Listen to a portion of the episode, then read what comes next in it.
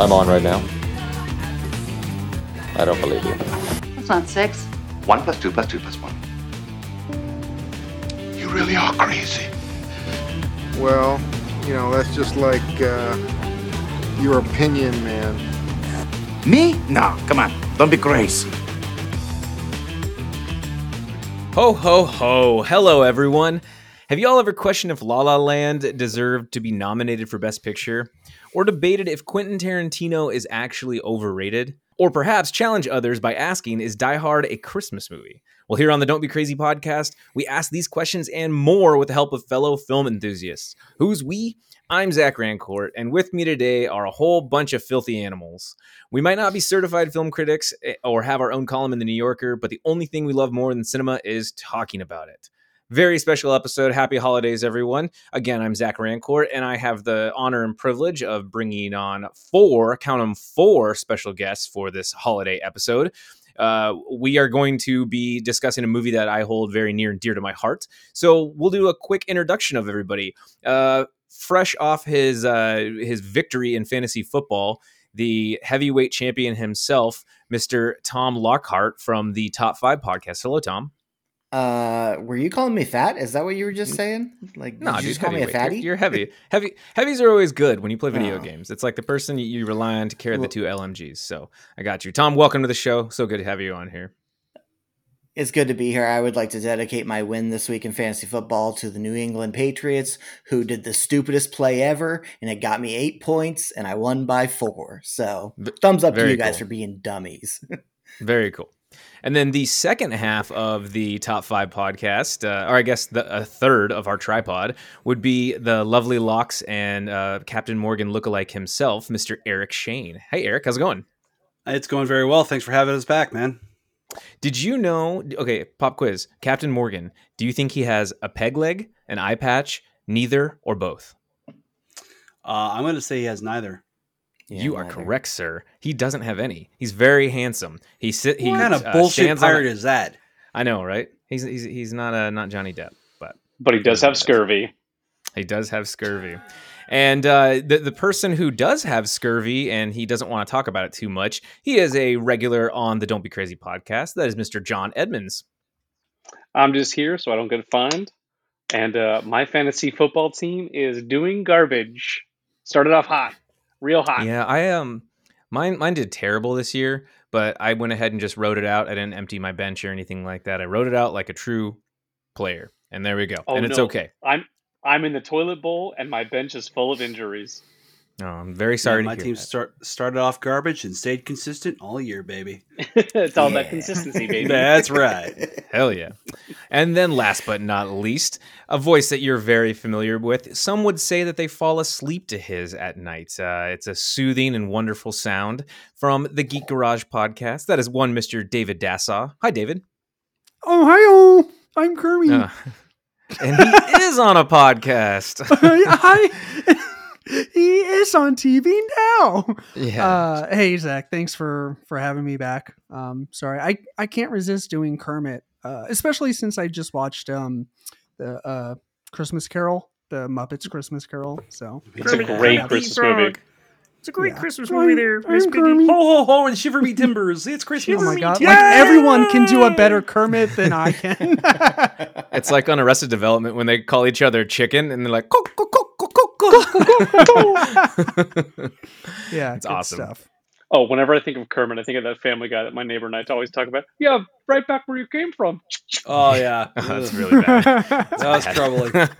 that is a funny Yeah. scene. That's Do you, know how to troubling. get, he goes, yeah. Do you know how to get to town? And he's like, Yeah, right back. Where Yeah, you sure. came It's from." back the way you came. Sure, sure, back the way you came there. oh boy.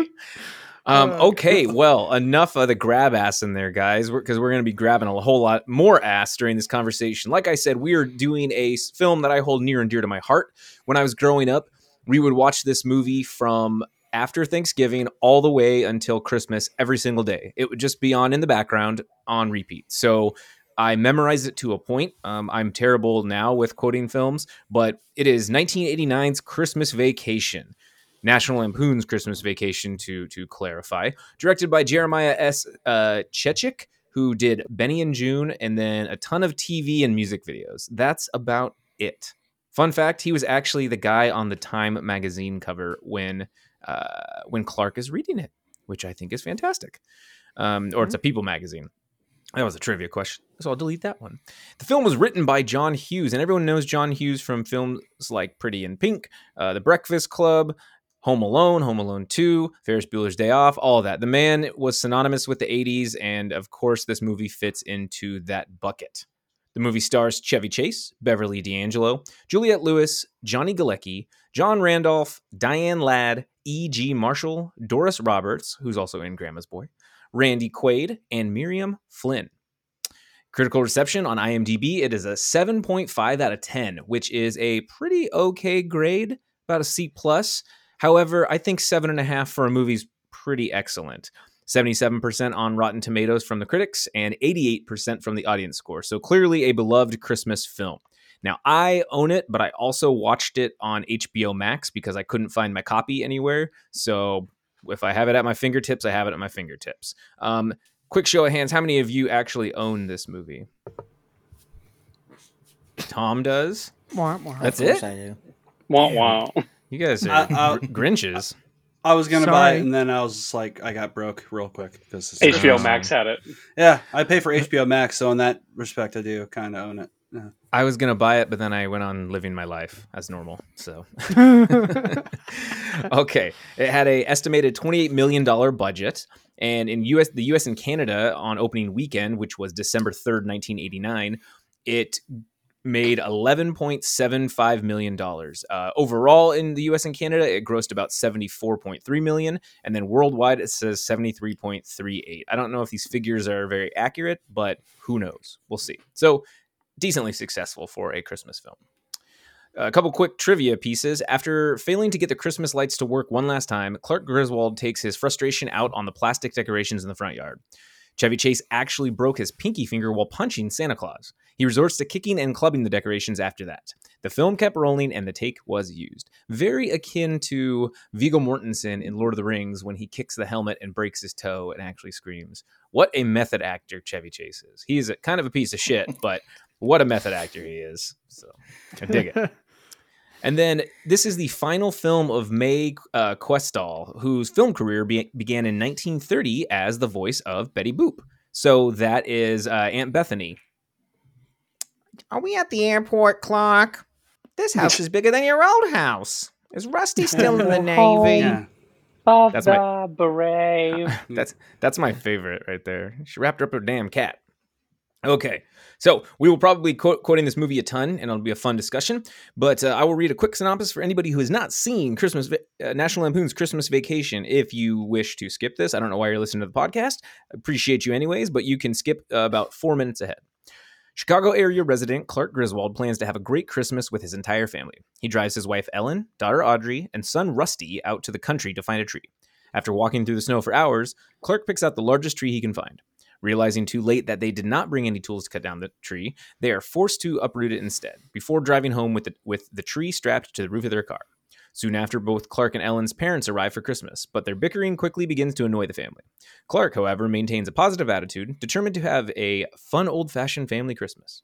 He covers the house's entire exterior with 25,000 twinkle lights, which fail to work at first, as he accidentally wired them through his garage's light switch. When they finally come on, the tempor- they temporarily cause a citywide power shortage and create chaos for Clark's yuppie neighbors, Todd and Margo Chester. While standing on the front lawn, admiring the lights, Clark is shocked to see Ellen's country based cousin, Catherine, and her husband, Eddie, as they arrive unannounced with their children, Rocky and Ruby Sue, and their pet Rottweiler, Snots. Eddie later admits that they are living in the RV they arrived in, and as er, as he is broke and has been forced to sell his home and acreage. In addition, his older children are too busy to join Eddie in the visit. Clark offers to buy gifts for Eddie's kids so they can still enjoy Christmas. Soon afterward, Clark's senile Aunt Bethany and grumpy Uncle Lewis arrive as well. Clark begins to wonder why his boss, Frank Shirley, has not given him his yearly bonus, which he desperately needs to replace eh, an advance payment that he has made to install a swimming pool for the coming summer. After a disastrous Christmas Eve dinner, along with Bethany's cat getting electrocuted and Uncle Lewis accidentally burning down the Christmas tree while lighting his cigar, he finally receives an envelope from a company messenger who had a failed deliver or who f- had failed to deliver it the day before. It fell in between the sleets. I'm sorry. Uh, instead of the presumed bonus, the envelope contains a free year's membership to the Jelly of the Month Club, the gift that keeps on giving. This prompts uh, Clark to snap and go into a tirade about Frank, and out of anger, request that he be delivered to his house, wrapped in a bow, so Clark can insult him to his face. Taking Clark's request literally, Eddie drives to Frank's mansion and kidnaps him. Frank admits to having canceled the Christmas bonuses, and Clark chastises him for doing so. Meanwhile, Frank's wife, Helen, calls the police and a SWAT team storms the Griswold house and holds everyone at gunpoint. Frank decides not to press charges and explains the situation to his wife and SWAT leader, both of whom scold him for his decision to scrap the bonuses. That's pretty low, mister. If I had a rubber hose, I would beat you. Frank ultimately decides to reinstate the bonuses and gives Clark the amount he received in the previous year, plus 20, 20% more. The family heads outside uh, when Rocky and Ruby Sue believe they see Santa Claus in the distance. Clark tells them it's actually a Christmas star and that he finally realizes what the holiday means to him. Uncle Lewis says the light is coming from the sewage treatment plant, reminding Clark that Eddie had been dumping his RV sewage in the nearby storm drain. Shitter's full. Before Clark can stop him, Uncle Lewis to- tosses a match used to light his cigar into the drain, triggering an explosion which sends a Santa sleigh decoration flying into the sky. And Bethany starts singing the Star Spangled Banner, and everyone joins in as the film as the flaming decoration flies into the distance. The entire family, Frank and Helen, and the SWAT team members then celebrate inside the house, while Clark and Ellen happily share a Christmas kiss. And Clark stands outside, satisfied that he proved or provided a great Christmas for his family. The credits roll. He manages to give Snots the petting he wanted. I did not see that part that he pets Snots. Never seen that part actually. So that is Christmas Vacation, and it's a doozy. I'm excited. Um, I'm. I don't think this was anyone's first viewing, and that is great. Uh, we're just gonna have a lot of fun with this. So basically, I want to start like this. This film it's loaded with tons of great characters: Uncle e- or cousin Eddie, uh, Uncle Lewis, Aunt Bethany, Clark, Ellen, Rusty, you name it. Right, all great characters. Todd and Margo. They all shine in one way or another. However, I do think it's important to narrow our favorite characters, or you personally, your favorite character, down to one. So I'm going to start with John. Who is the best character in Christmas Vacation and why? Well, you know what? I, I definitely thought about this. At first, I liked Chevy Chase, but then I also just I, I always came circling back to Ellen. I felt that Ellen was my favorite character because she's so supportive. She's definitely the matriarch of the family, and just she always has Clark's back through thick and thin, no matter how dopey or oafish he might be. And she's just the rock that is the foundation of that family. I do like her quite a bit. And I always say, whenever people are speeding, I'm like, slow down. I don't want to spend the holidays dead, but it could be like the middle of July or something. So I quote her often. And I love Beverly D'Angelo. I, I think that she is great. She wasn't the funniest for me, though, in this movie, but I do really like her character a lot. In the end, she's hilarious. Like, remember when she's covering Chevy Chase's crotch, Yeah. and then she's like, Yeah. "Nice to meet you. It's like, I'm sorry, this is our family's first kidnapping. This is our family first." Yeah. yeah. That- was- one of the most is understatedly fun. You got to have a straight I- man in comedy. You got to have the straight man to sort of Exactly. be the contraposition of the, the the funny person. Yeah, she's definitely one of the. She's the straight woman. Yeah, yeah, you know what I agree. mean. But yeah, exactly. Anybody else want to add on to that or, or, or, or not think that she's very good? It's a safe space here, dig it. Everyone. I can dig it. She, she was a uh, she was definitely a uh, a close uh, runner up or honorable mention for me. Um, I like her her nonverbal comedy, just her facial expressions for things where you can tell she's just so annoyed and like Mhm. Jesus, she's she's thinking what we're all thinking too. The yeah, she's like the wife, Jason Bateman of Yeah. the group, basically. The- like she, the Marge she- Simpson. Jason Bateman. like that's a her, great her analogy. comedy yeah her comedy shines through the deadpan like seriousness and like like the the dry albeit witty remarks so I just envisioned from Arrested Development opening up the dead pigeon. I don't know what I was going to expect. excuse me i have to go blue myself She does have a very poignant line in it. She says, "I don't know what to say except it's Christmas and we're all in misery." And I think that that kind of sums up the holiday in general for us. Um, it's stressful. It can be whatever you want it to be, but you know, you just endure.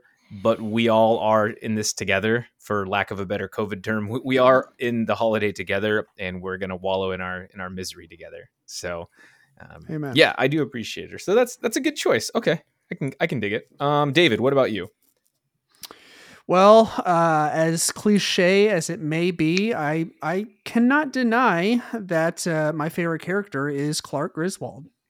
Um, he's pretty good one. that, yeah. He, I mean, you know, it, I guess it could be considered a cop out for sure, like to just pick the main fucking character of the movie as your favorite, but like Totally valid. he's like he's the one that I empathize with, uh, just like the most and period. Um, I mean, I like since like I guess because I'm the oldest and I was the first to like go and be an adult and like get a house and have a family and stuff like that. Like I I did all that like with the the grand plan of like throwing my own holiday spectacular at one point in time in the future.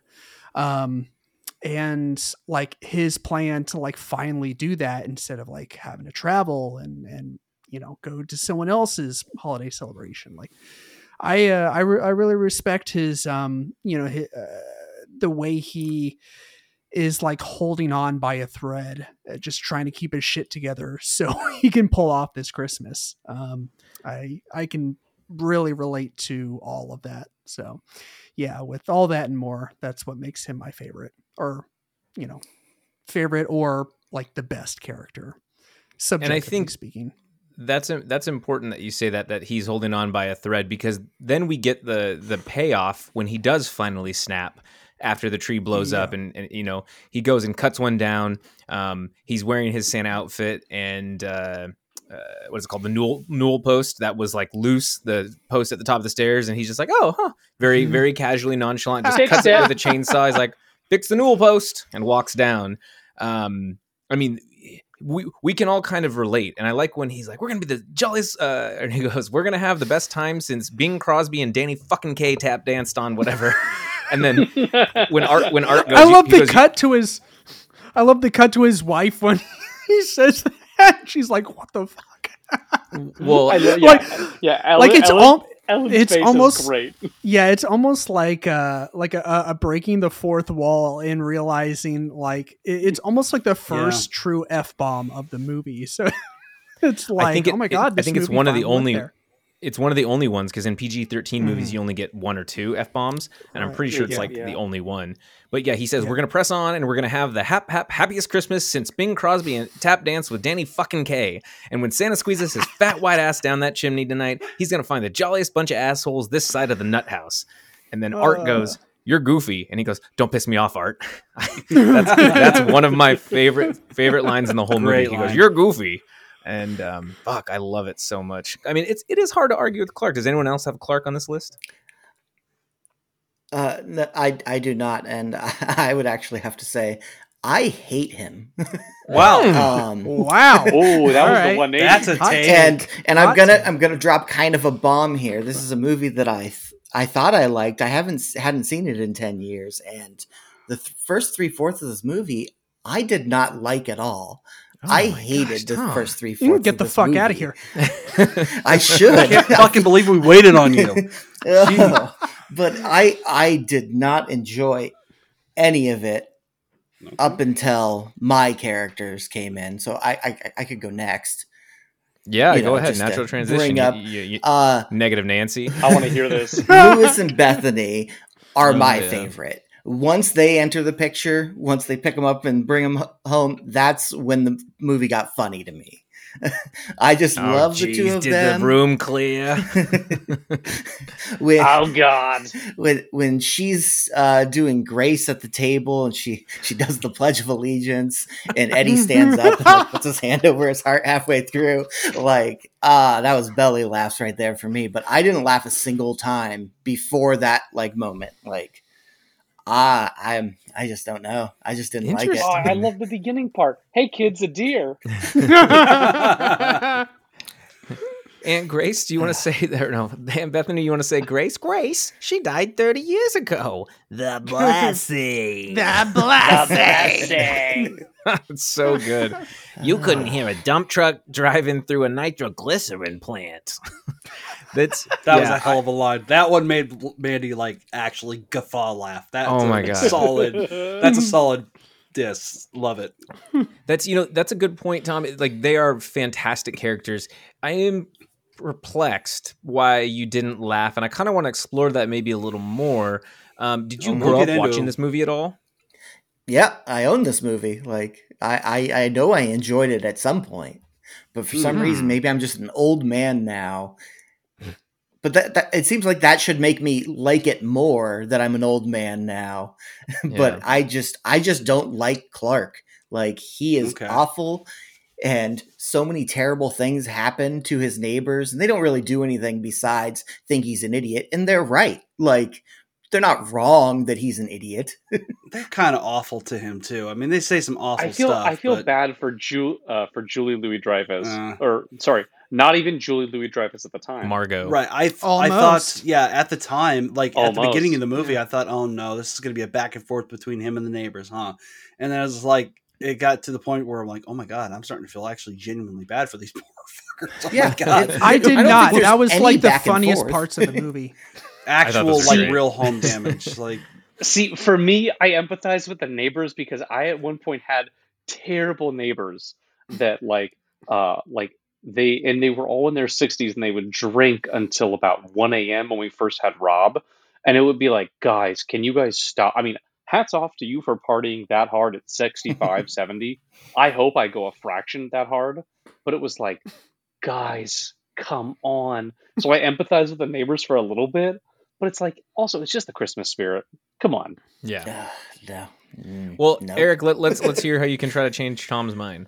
Well, I, I don't know if I'm gonna change it on this first one, but I, I gotta go with cousin Eddie.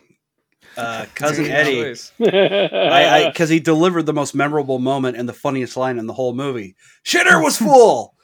That's the best line in the whole movie. That's the one that you know.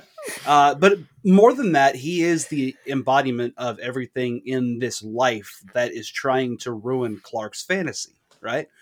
The story makes it clear that this is not a normal situation for Clark's family. They they must not have had this big home the year before or anything like this because they they've never had the whole family over.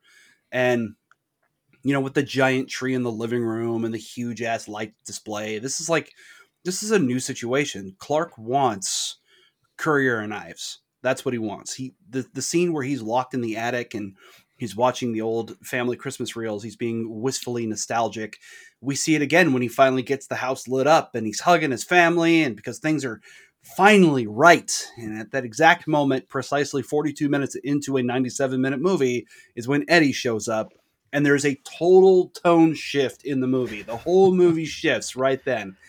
Um, and it was really, it was, it, it shifts over to Eddie and Clark and the family and all their, their intermixing and stuff. But it was Eddie who made the ending happy, really. And he's the reason the movie ended happily is because of him. Uh, and even though he kind of cocked it up and but you know it's a comedy. That's how it works. Uh, clark i think is probably the overall best character because he's the one we relate to but eddie is the double. He's the contrast. He's the he's the mirror to clark. He's everything clark isn't and then some. So i think other than clark eddie's the most important character to the story. If I woke up tomorrow with my head sewn to the carpet, I wouldn't be more surprised than I am right now. That's what he says to Eddie.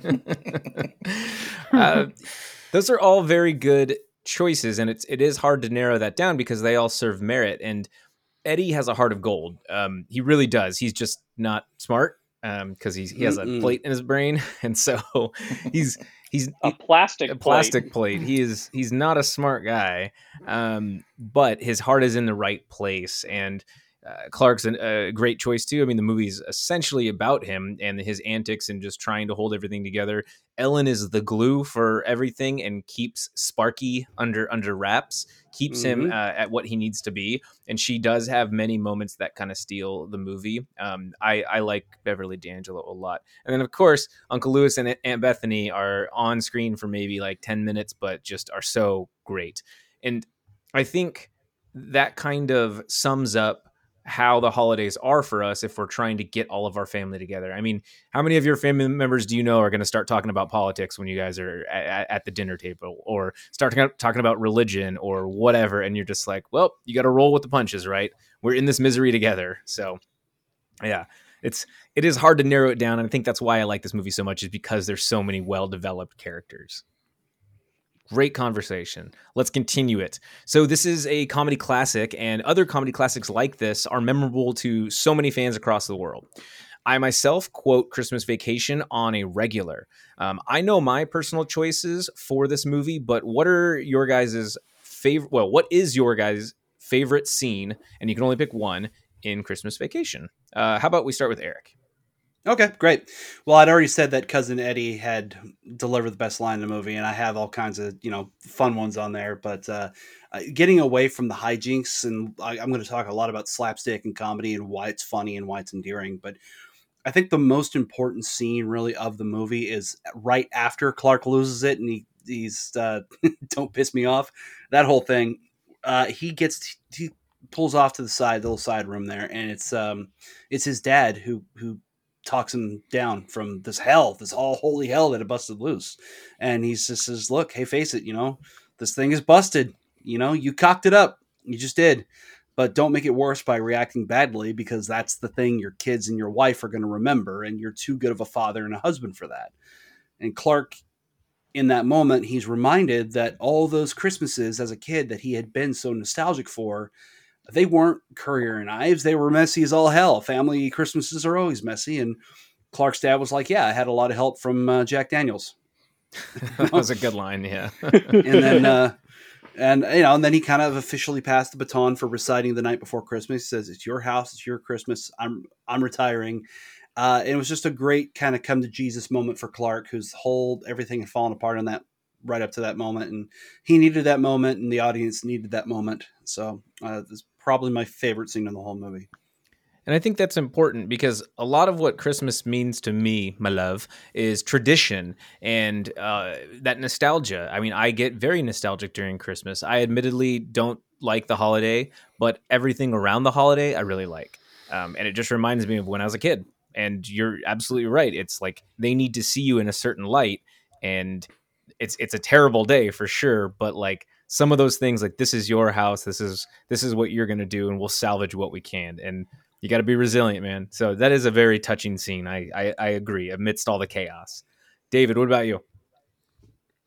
Uh, yeah. Um, I uh, I definitely agree. Um, with uh, Tom, Eric. God, Eric. I always get you guys mixed up. Eric, I'm I'm sorry. Uh, I get you guys mixed up a lot. Um, Eric's the one that sounds I, uh, like Barry, Barry White. Do right. I? Uh, yeah, do you? Um, I've never been accused of that in my life. All right, awesome. So I cool, as I fucking, intentionally speak over the low register. I I absolutely love the uh, the slapstick nature of this movie. Um, it's it's one of the things that I I love most about it. Um, but honestly, like the the my favorite scene doesn't really have any slapstick whatsoever except uh, a tag at the end of the scene um, and that's where he gets stuck up in the attic um, and uh, he waves goodbye to his entire family and extended family as they go shopping without him um, and like he's there's like this little montage of him like finding uh, you know all these uh, these old clothes and they're all women's clothes and he's trying to find you know just stuff to put on to keep warm and he ends up like stumbling across old home movies from when he was growing up and he's like watching them and like the next scene is like him uh you know like crying he's got you know single tear and he's like watching these movies and like i'm like you know kind of minus the home movies. Like we did home movies a little bit growing up um uh, for my family but it wasn't anything that was like oh we have to like film everything. Um so like i understood like the the whole like kind of looking back and he's like you know uh, this is why we're doing this. Like this is why i wanted to have all the family over. I'm willing to put up with all the stress and the chaos and you know having the kids sleep in one bed uh, in one bedroom and you know uncle eddie and all the fucking people over like dealing with it all just so you know we have these memories to look back on um, and it's a really important moment. And I think it helps, you know, it's like one of those little moments in the movie that kind of drives the point home of what it's all about, what Christmas is all about. Um, and then they come home. She opens up the uh, the gate uh, or the door to the attic, and he falls through. So good. Yeah, no slapstick till the end. Yeah, Then there was some Um, slapstick. Yeah. yeah, got to. That's, Gotta do uh, it. That's Gotta do what it. makes that entire scene is the fact that it ends there. Um, so yeah, that's that's my favorite. Good choice. Anybody want to add to that? I just did. Excellent. That's so good because I think just like watching him bundle himself up in all the women's clothing, just sitting Yeah. there freezing his ass off. The gloves. like in The in a Chicago gloves, in yeah. a Chicago yeah the silk gloves in the Chicago winter. You're like that guy's gonna die, So good. but nostalgia keeps him alive. It also has one of my favorite lines when Ellen is walking her dad and she's like, Oh, I'm going to wait for Clark. He's like, No, he's got his own car. He's like, I got to eat so I can take my back pills. Whenever I take a pill, I'm like, I got to eat so I can take my back pills.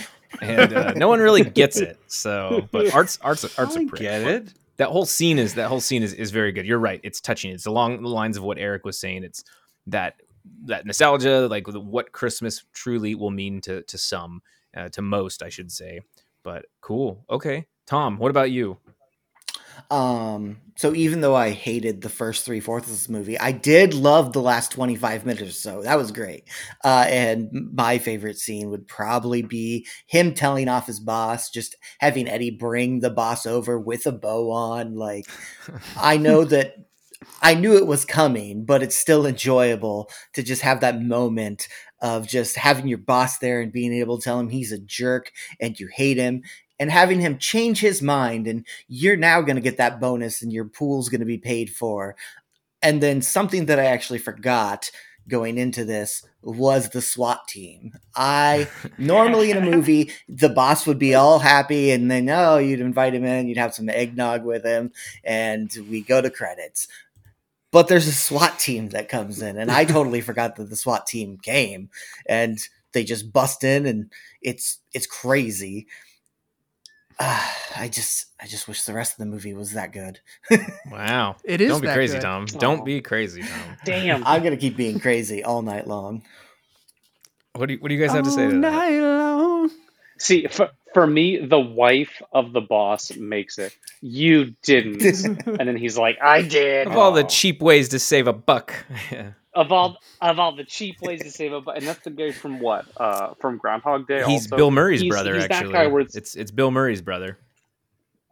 Oh yeah, ah, I got this voice, the big raspy Mm-hmm. voice. You didn't. Punxsutawney Phil. Yeah, The exactly. Punxsutawney. Uh, he's also in Wayne's World. Uh, but anyhow, He is. he's in he's in a lot of various films that are linked to Bill Murray, which is great.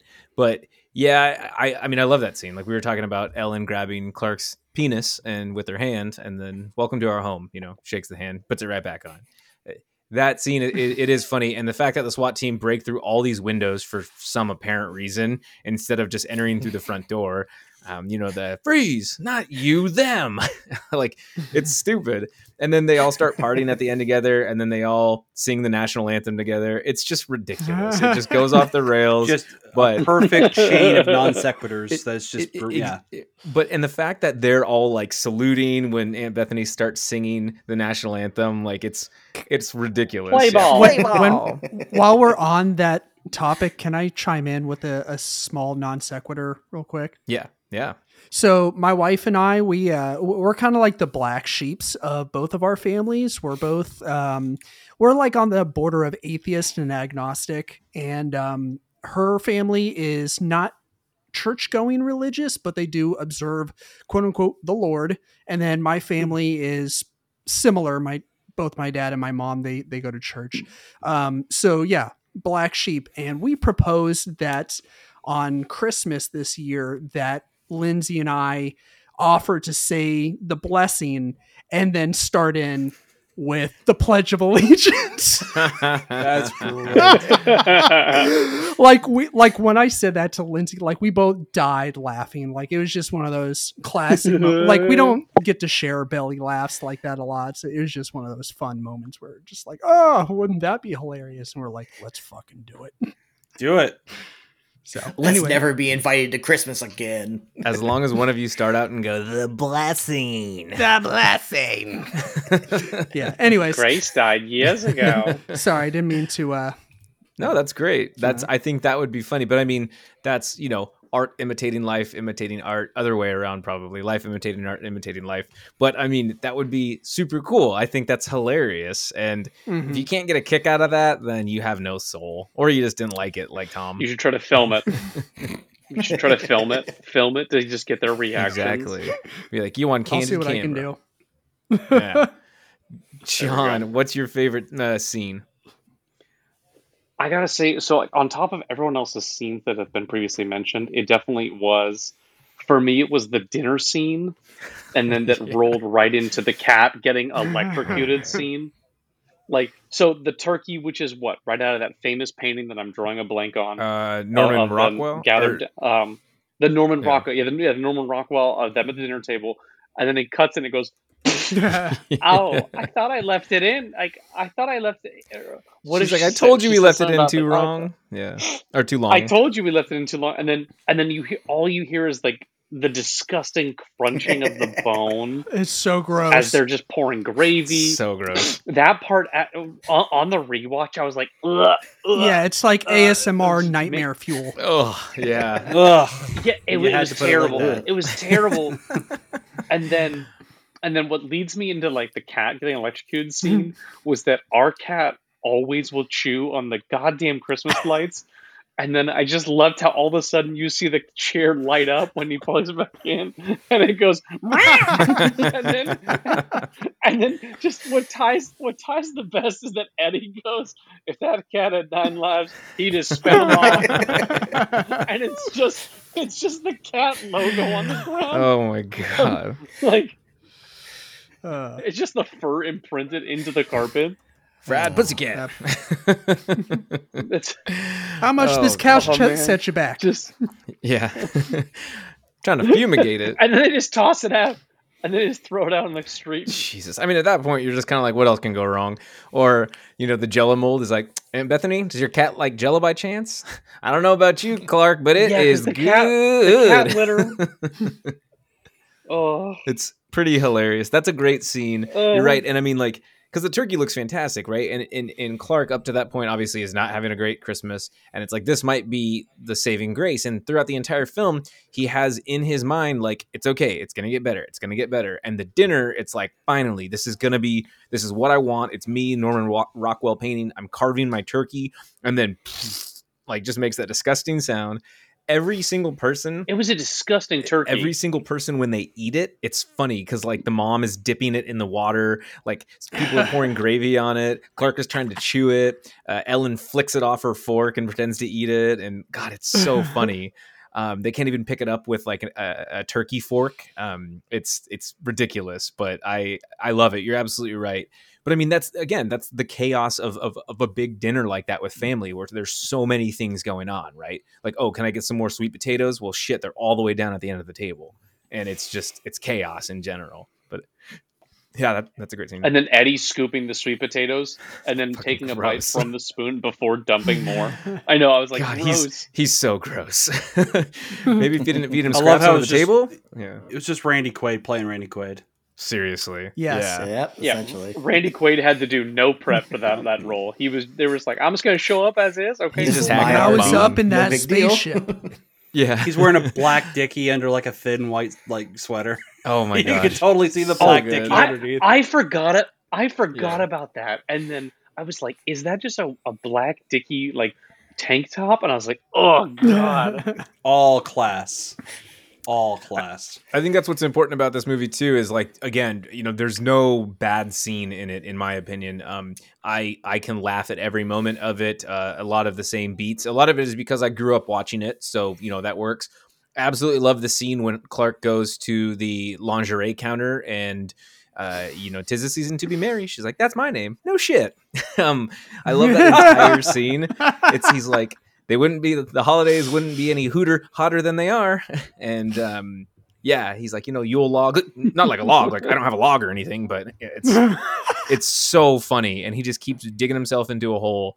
Um, but I, I love that moment, and there are so many memorable moments in this film. So I, uh, I, I, I think the department store is my favorite, or I don't, I don't think I know it is. So yeah, that's uh, great choices, gentlemen.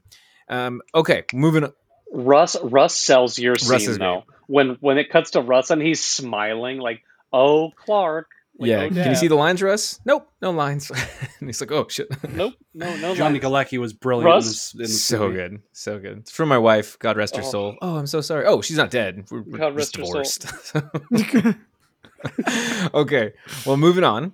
Uh, comedic films can sometimes be tough to draw insightful meaning from. Uh, I think there are moments, though, in this movie, and we've discussed it, that have a positive message. What is the meaning of Christmas Vacation to you guys? And we will start this time with Tom. Okay, so the message I got from this movie was you need to plan better and don't put the cart before the horse. So the planning better part is Clark really, really wants to have this big family Christmas, but I don't think he wants to have it with his family because he doesn't like them, it seems like. And I don't know why he wants to have this big family Christmas knowing his family and how much it, he like. There's multiple times where he like grimaces, like he's coming downstairs from like sleeping and he's going downstairs and you see him like grimace when he hears people. And it's like you're the one who wanted this. And you're like oh these people. Like come on clark. You got to plan better. Don't bring everyone on over if you're not gonna like it. I don't want to hang out with my family like besides those three hours i go for for christmas. That's why i only do the three hours. Yep. Ugh, it's just terrible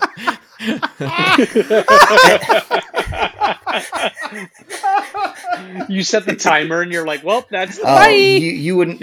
I, I I would say it's would actually somewhat near there, where I usually give my wife a look and she knows. Okay, Tom wants to leave. Like my family, I like my family, but I don't need to see them for all that much time.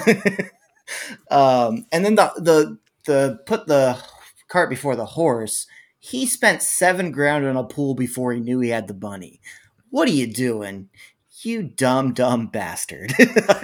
I just think he's an idiot and I want to punch him in his face. well, you got to strike while the iron's hot there, Tom. And some people maybe they get cold feet about it, and maybe that was a, I, I just got to do this, and I know I'm I'm counting on my Christmas bonus, like he says, as part of his salary. I mean, I get a bonus every year, and that's part of my salary. It fluctuates, but I'm still expecting a bonus each year. And if they were to be like, "Hey, we're actually taking these away, and we're going to give you a People magazine subscription," I would say, "Oh." Okay, well, that fucking sucks. Uh, but you know, it is what it is. I do like what you're saying, though. Uh, it's it does it does kind of make sense. He's he's not accepting what he he sowed. He's not reaping what he sowed, basically. And uh, yeah, it's it's interesting. So so insightful, Tom, for someone who, do- who doesn't like the movie. I know. It's crazy. for someone who loved the movie Yeah. all the way it We through. sounds like about you 20 minutes of the movie. Sounds like you actually liked it. Eric, what about you? What's your uh, what what insightful meaning can you draw from this film? Well, the point of most Christmas movies is just how important Christmas is. You know, that's really the point of most of the movies if you think about it. But the point really of Christmas, I think, is to remind us that we're fellow passengers to the grave, right? Though there are great differences between us and we're not simply classifications or races of people on other journeys. We are all fellow passengers to the grave. And that the fact that the bonus isn't coming is telegraphed really all along the way, right? because uh, going back to the bonus, it's really telegraphed. If you've watched movies as long as we have, you you know it's coming, right? It's totally telegraphed, but it's still a kick in the junk when it happens, right? Uh, especially when it arrives at the absolute worst rock bottom moment, where they finally it had just given that little glimmer of hope. Finally, things will look like it were going to be okay, and then that happens, and yeah, he he really hits bottom. He pitches a little bit of a nutty, and that's just phenomenal storytelling. I think is that the the fact that we're sure it's coming and it still hurts. That's just stellar writing and acting. Um, actually, made me think of something from uh, uh, we just watched Miracle on Thirty Fourth Street the other day, Uh, it's sort of a little bit of a non sequitur there, but uh, there's another theme in there about how well off businessmen making stern fiscal business decisions in the face of all of this pleasantness that's distracting from, you know, making the most money you possibly can. Uh, it's only when Kris uh, Kris Kringle takes an angle towards like true customer service, right? By telling customers, you know, other stores where they can go find better deals that Macy and Gimbel accidentally realize, you know, hey, you know what? Customers like it when you do that kind of thing, right? If you're just this great big business, but you install a culture firmly rooted in the community, the community will respond and give you their business more often. Know, it makes me wonder how it's possible that business folks keep losing sight of that fact because these stories have been around for decades and we, we seem to be making more every year and it seems to remind us every year of these values. So Kris Kringle has the remark in that movie that basically said that men tend to lose their perspective from time to time and Christmas is supposed to remind us that we have a larger purpose than to just make a buck and beat the competition. There are higher stakes than all of that. So it's hysterical how Clark's boss in this movie has his per- perspective so ridiculously shifted because, you know, Randy Quaid, I'm no longer calling him Cousin Eddie. He's just Randy Quaid. Randy Quaid went and kidnapped Clark's boss. Uh, it, it was crazy that, that, that the whole situation is crazy, but that's comedy for you. It shouldn't have happened in the first place. Um, but uh, that's just, just how the how it goes. And as for bonuses as part of your salary, like Boeing had something a couple years ago or last year where they couldn't do it, so they did it in the form of stock. You know what I mean? Mm. But but that's still that's still money. It still yeah. has value, right? It's just, but yeah, must be nice to get. I mean, yeah, it's you know, but again, it's part of the part of the deal. So, um, I guess I guess part of the movie, the point is, is like uh, it's it's another one of those reminders that again we are fellow passengers to the grave, and even though yes, it's commercialized, and yes, that's a huge part of even this story and what goes into it, there's higher things that we're all uh, that we're all striving for, and Christmas is a yearly reminder of that. So, yeah, Very exactly. Well Sometimes dead is better. There you go. better off better. you don't want to go. You don't want to go up that, David. Better. Oh boy. You don't want to. Oh, wrong movie. My bad. I've been up that road. don't go up that road. Don't, don't go up that road, there, David. oh, you're speaking you of the uh, the '80s version. Yes. oh, sometimes. All right, John. Let's uh, let's hear your uh, your meaning of Christmas Vacation. I'm pretty much gonna have to echo Eric's about where it's like the the thing I take away besides your cliche, you know that the family's important. It was that you know, no matter what social status like we come from, whether you're you're lower, you're middle, you're upper, is that like we're all in this together throughout the entire ride of life. I mean, Eddie and Clark at the end, as much as Clark probably hates Eddie and despises him or resents him or you know, insert other adjective that he does towards Eddie.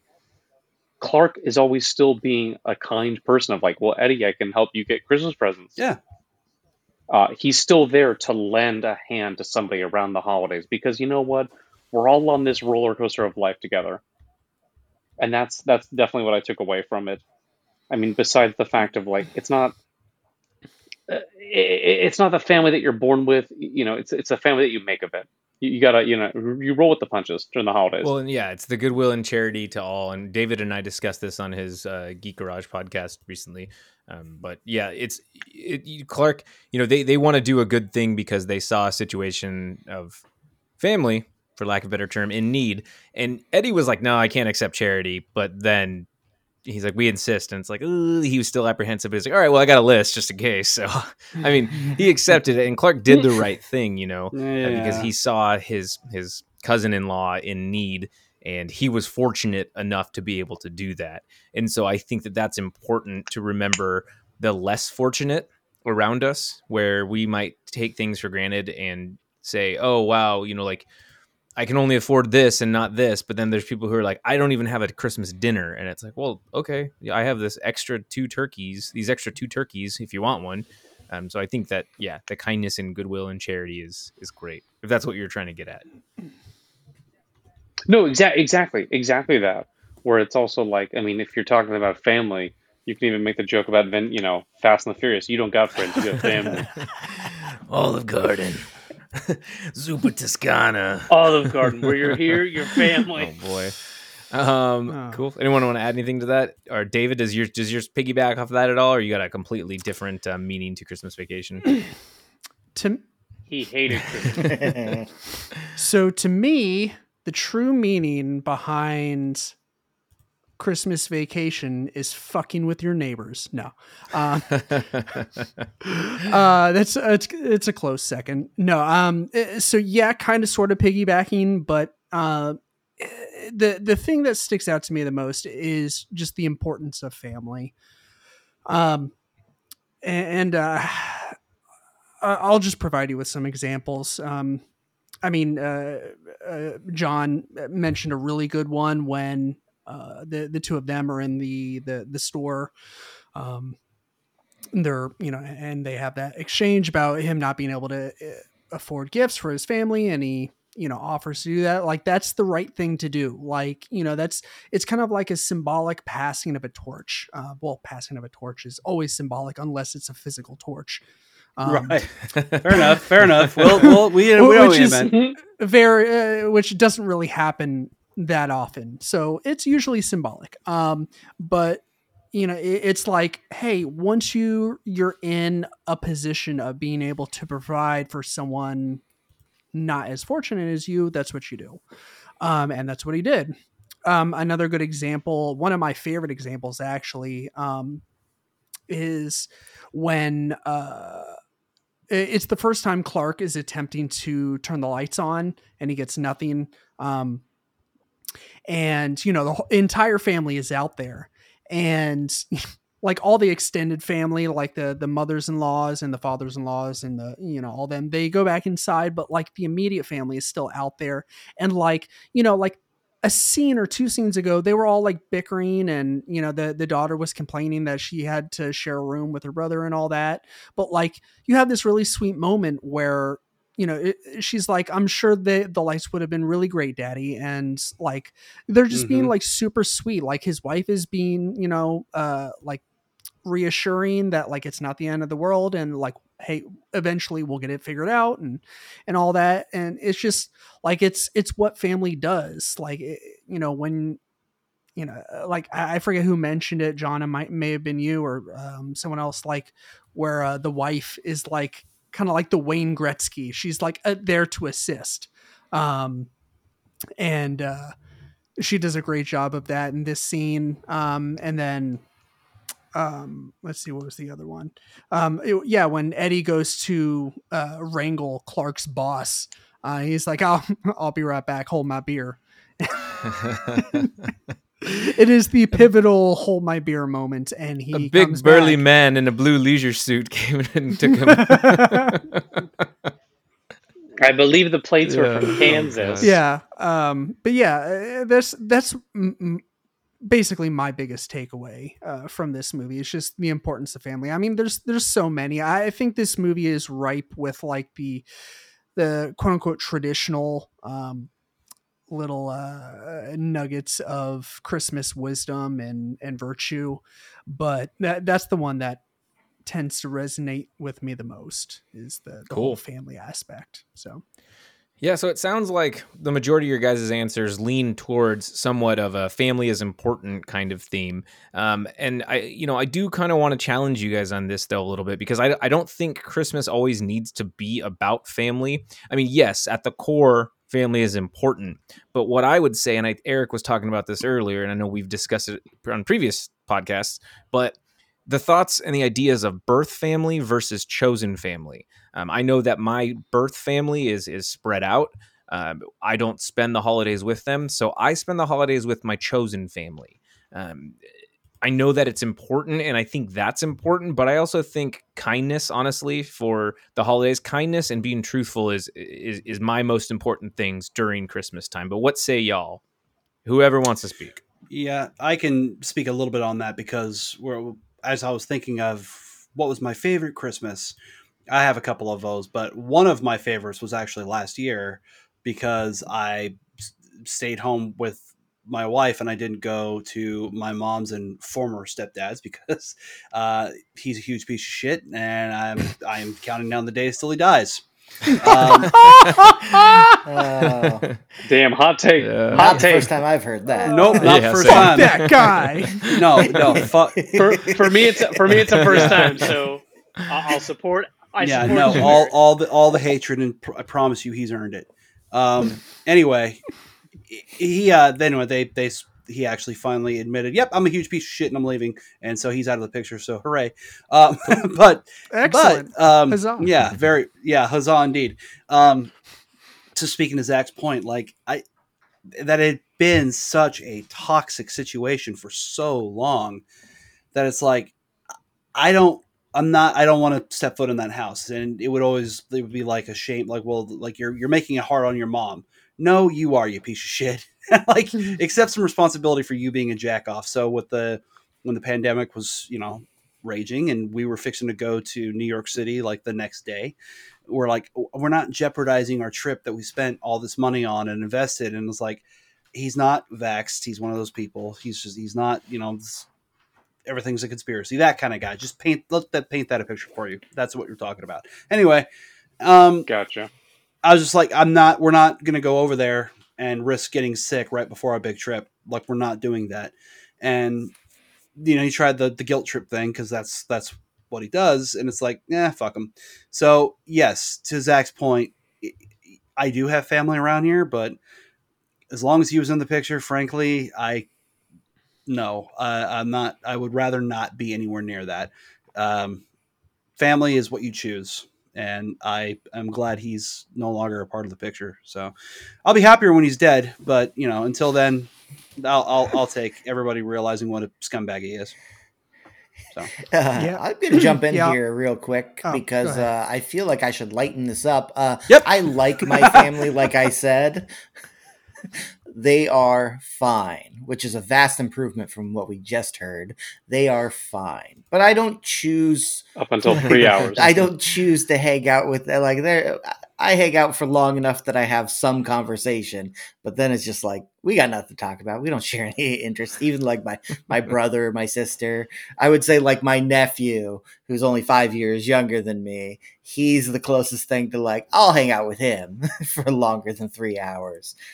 But I would rather like hang out with my friends on Christmas. I really would. But sadly, they all have to go to their families, like a bunch of losers. Um, so yeah, I would have to say, yeah, you choose your family. But my family's also okay.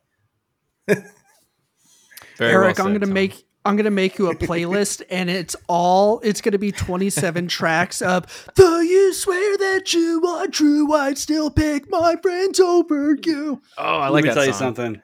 Yeah. All, all the Dun, dun, angst, dun, dun, all the dun, dun, angst. They didn't have Spotify when I was a kid, but if if they had, I Oh don't know. man, I'm not gonna have to go put that Oh, song back man. on later then. Yeah, new. Well, that, but that would be like, oh, you're being emo. No, you're a piece of shit. like, don't put it on me that you're a piece of shit. so You know? I, I do I do want to revise my statement uh, from from the last question of you know the whole like importance of family. Uh, family is in fact who who you decide to be your family. Um, you know it can be blood family if uh, you are not fortunate enough to really be fond of your blood family uh, and you have better you know friends and um, and, and whatnot you you identify and you uh you feel closer to them um or if it's a half and half situation where you like hey mom you're cool fuck you dad and uh you know best friend uh, johnny and timmy like they're great you know um that's you know wh- whatever you you decide is is your your blood. Um you know that's um that's what i'm down with you know as, as the old uh the, the the facebook meme says you know if you don't have a, a dad i'm your dad now I've never heard that before. I've never heard that. that I, I have a lot of like like empathetic and caring facebook friends so i see that There meme a lot yeah so I, I think the biggest thing for me uh, with with chosen family, like I love my family. Uh, you know, I'll be there for them at the drop of a hat. It doesn't mean I want to be around them. Um, uh, you know, this last this Sunday I was back home and uh, in my hometown, and I was hanging out and stuff, and saw my my sister, and I was like, this is the right thing to do, right? This will be the, the holidays. I don't really come up here very often, so I saw her, and that's about it. Um, you know, I'd be there for her, but it, it it's like I'm taking Christmas and I'm taking these other opportunities to focus on my life and build my own family and start my own traditions. And my friends are my family, you know, as of right now. They still always will be, but I want to also create something for myself and create my own traditions. Uh, I was having this discussion about stockings and presents and, and what I do. Like we open one present on Christmas Eve, presents in on Christmas morning, brunch, movies, hang out, then stockings at night. I know people do it different, and so like that's fine. I want to revive that because I haven't opened a stocking since I was probably like 20 years old. Um, so it's been about 15 years since I've opened a stocking, and I want one. Damn it, I'm gonna make my own stocking. But I mean, that's that's what kind of uh, it's it, I, that's what I'm getting at. You know, like your chosen family doesn't have to. I mean, sorry, your birth family doesn't have to be your chosen family, and it is okay to to to circumvent that a little bit, or pull the Lockhart method and just do three hours and piece yourself out. Damn straight. John, do you have anything to add to that? You know what? Just to not to beat any more dead horses, I definitely feel that uh, chosen family is always is great. I, I to also echo Tom. I do love my family. Uh, we text and call uh, pretty frequently. Uh, it's definitely gotten more difficult with the kids because our time is obviously diverted onto a two and a half year old and a and a, a toddler, an infant, uh, uh, whatever the heck you call Garrett at three Toddler? months. Oh, I have no Um, idea, actually. T- yeah, Human, uh, Still baby. Yeah. Um, yeah. Uh, he, he's a baby. still baby, still poops himself. He's a baby, but I but I definitely agree. There's that chosen family. I mean, I definitely also treat a bunch of my friends as family. I, I look at them as family. Um, some of my really close coworkers. Um, uh, one of my really close coworkers. Um, she's definitely like a sister to me. You know, she and I, You know, we've always looked at each other as a brother and sister relationship. We sort of end our conversations with "I love you" later, Gator. Um, it's just yeah, chosen family. I feel that you know, friends are what you make of it, and family is what you make of it. It, it doesn't really matter. You don't have to put a label on it. Is that if I look at you as I'll do whatever you need. If Zach were to be like, "Hey, I need help uh, out with this," I'd be like, "Yeah, sure. When do you need me there?" Just you do things for the ones you care about the most. Thank you. I'm gonna take you up on that. And to quote Forrest Gump, that's all I. That's all I have to say about that. to, and to quote Forrest Gump, Bubba was my best good friend. I couldn't just let him die there. Bubba, And that's all I have to say about the war in Vietnam. and that's and that's all I have to say about the war in Okay. Vietnam. Viet fucking Fucking damn. Boy. Okay. Well, Forrest Gump jokes aside, let's move on to the final question. So, Christmas Vacation, it's a favorite holiday film for so many people, like I said. Uh, the American Film Institute, however, does not even have it in their top 100 films of all time list. And this is something I found on the internet, so you, it has to be true. The, the AFI is the subjective gold standard on the validity of objectively or of objectively good film, I should say. So the gold standard on the validity of objectively good film. Take that for what it's worth. Um, so why the hell do people love this movie more than A Christmas Story or White Christmas? I said it's 88% on Rotten Tomatoes, but A Christmas Story and White Christmas are on the AFI list. However, Christmas Vacation isn't. So let's start with David. Why why don't more people love this movie? Why doesn't the AFI like this movie? So, uh, quick question: uh, Christmas Story and White Christmas; those are really ranked lower on Rotten Tomatoes. So no, no, no. So the the AFI had the, has their top 100 films list, right? That they update Mhm. every year, Right. And Yeah. and Christmas Vacation is nowhere on that top 100 list. So Right. a subgenre from that list would be Christmas films, and A Christmas Story and White Christmas are on the AFI top 100, and they happen to be Christmas films. So Mhm. uh, by by AFI standards, what White Christmas and A Christmas Story are better than Christmas Vacation, and I call BS. Bec- White Christmas is ranked is ranked number three with a seven yeah point i i watched white record. christmas and i can appreciate it but um yeah let's just say i was i was it kept dragging on and i was like oh my god when is it over so uh i i why basically why is christmas vacation not on afi's top 100 Um, they uh they just don't have bad uh they have bad taste. That's that's it. Um, But but I'm let's say Uh, I'm a regular viewer. Why, why should I love a Christmas or why should I love Christmas Vacation more so than Miracle on 34th Street or A Christmas Story or White Christmas or Prancer? Prancer's not on it, but you know what I mean. Well, I can't speak to the original Miracle on 34th Street. Um, I, I think I've seen bits and pieces of it, but I used to watch the the remake, the colored um, uh, in color uh, 90s remake uh, uh, quite often as a kid. Um, and I have never not cried at the um, the sign language scene. Um, so I Are you talking about the one with uh, Matilda? yeah, where, well, she's not the the sign with, language with, kid with but Matilda and John with and Yeah. John yeah, Hammond. uh, I mean Matilda is like in the background, like spying on Santa. Um, but yeah, um, so anyways, like I'm not going to debate that that movie is better than um, uh, uh, um, Christmas Vacation. I, I'd really have to think about it. They're really on two different wavelengths, but I just I don't know, like maybe because of mass appeal li- or just like being f- more family friendly. Uh, I mean, there is an f bomb in Christmas Vacation, and I, I'll be honest, I've never seen Christmas Story, and I don't really have any intention of seeing it. I fucking hate that kid's fucking face. I fucking hate his face. I But- hate his but- dad's Uh, face. I hate that fucking I'm stupid so leg lamp. Whoa, whoa, whoa, whoa! I Save swear to God, like I hate Yeah. everything about that movie, and I haven't Save even that. seen it. Save that for the hot take. My goodness, we got we got a lot to talk about for that. But continue on your. That's your- not even your- my your hot point. take. Continue on your point there, sir.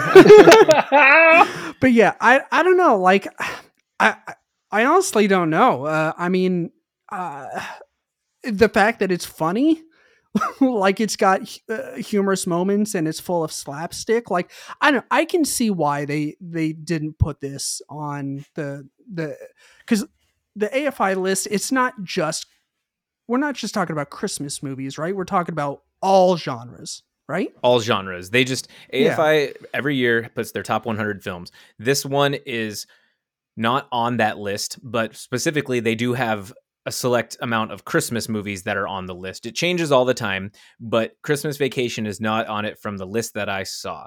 And so I guess my question is like like like we're saying, so there there are probably better Christmas films out there. However, when you do ask a lot of people what their favorite Christmas movie is, they either say because they think they're funny, they say Die Hard, or they say Christmas Vacation uh, as one of them, or Home Alone, right? Love all three of those movies, but like Christmas Vacation is a film that I watched so much, and I know my answer why why I like that better than White Christmas or uh, I don't know something through the snow or some other Christmas movie, right? Some older one. I've got the I've got the top twenty up here, and I don't like any like that many of See, the top and twenty. that's that's what I mean. So like, for, John, wh- why do you like Christmas Vacation? Okay, I, I first off, I think the AFI is bad, and they should Oh. feel bad. Um, I, I think, well, I just think that they have it bad here. It's like you you shoehorn a movie and you just cast it aside, kind of like an ugly duckling.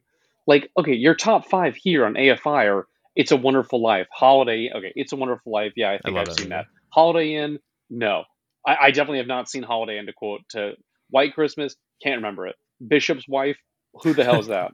Christmas Carol, yeah, everyone's seen that.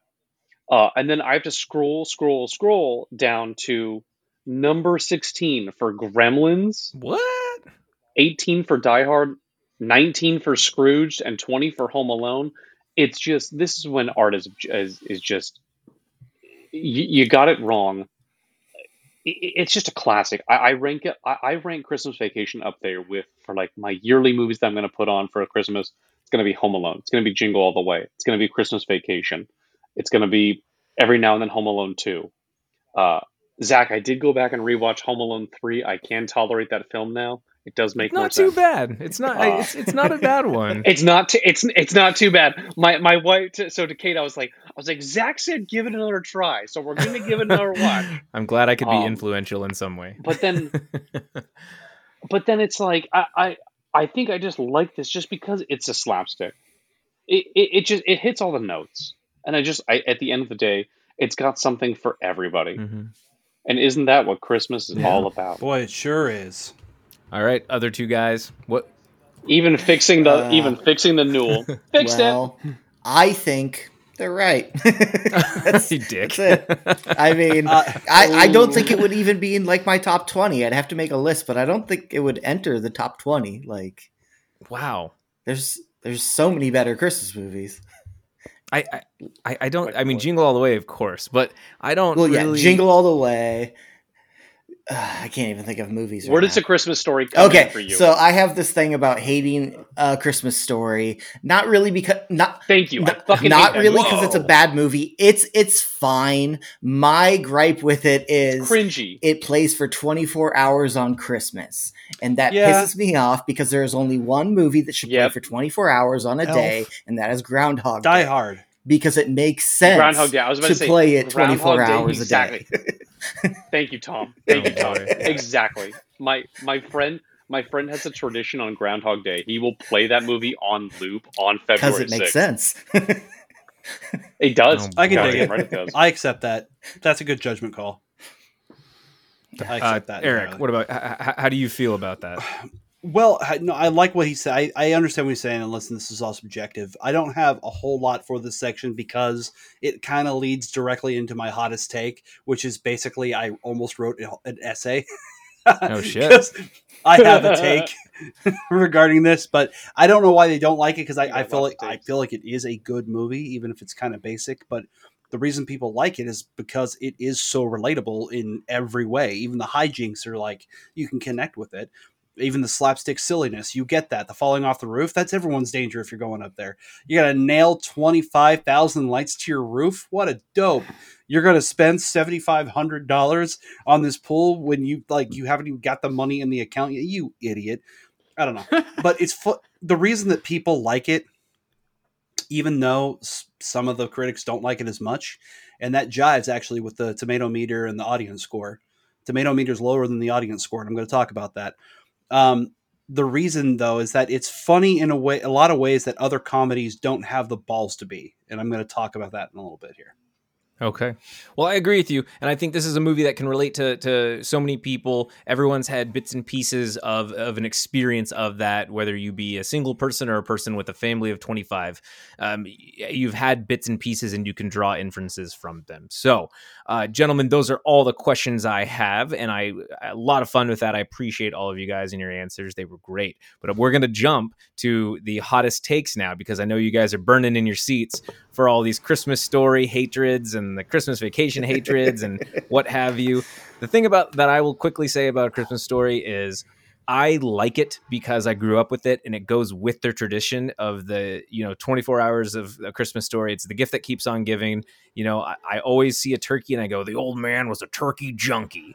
And uh, again, no one knows what I'm talking about except for me. So, but that's how I like it. So we will go hottest take. Who wants to go first? That you need to defend your hottest, most controversial take on this movie, on movies of this genre, on actors, on whatever. But you can only pick one. Who wants to go?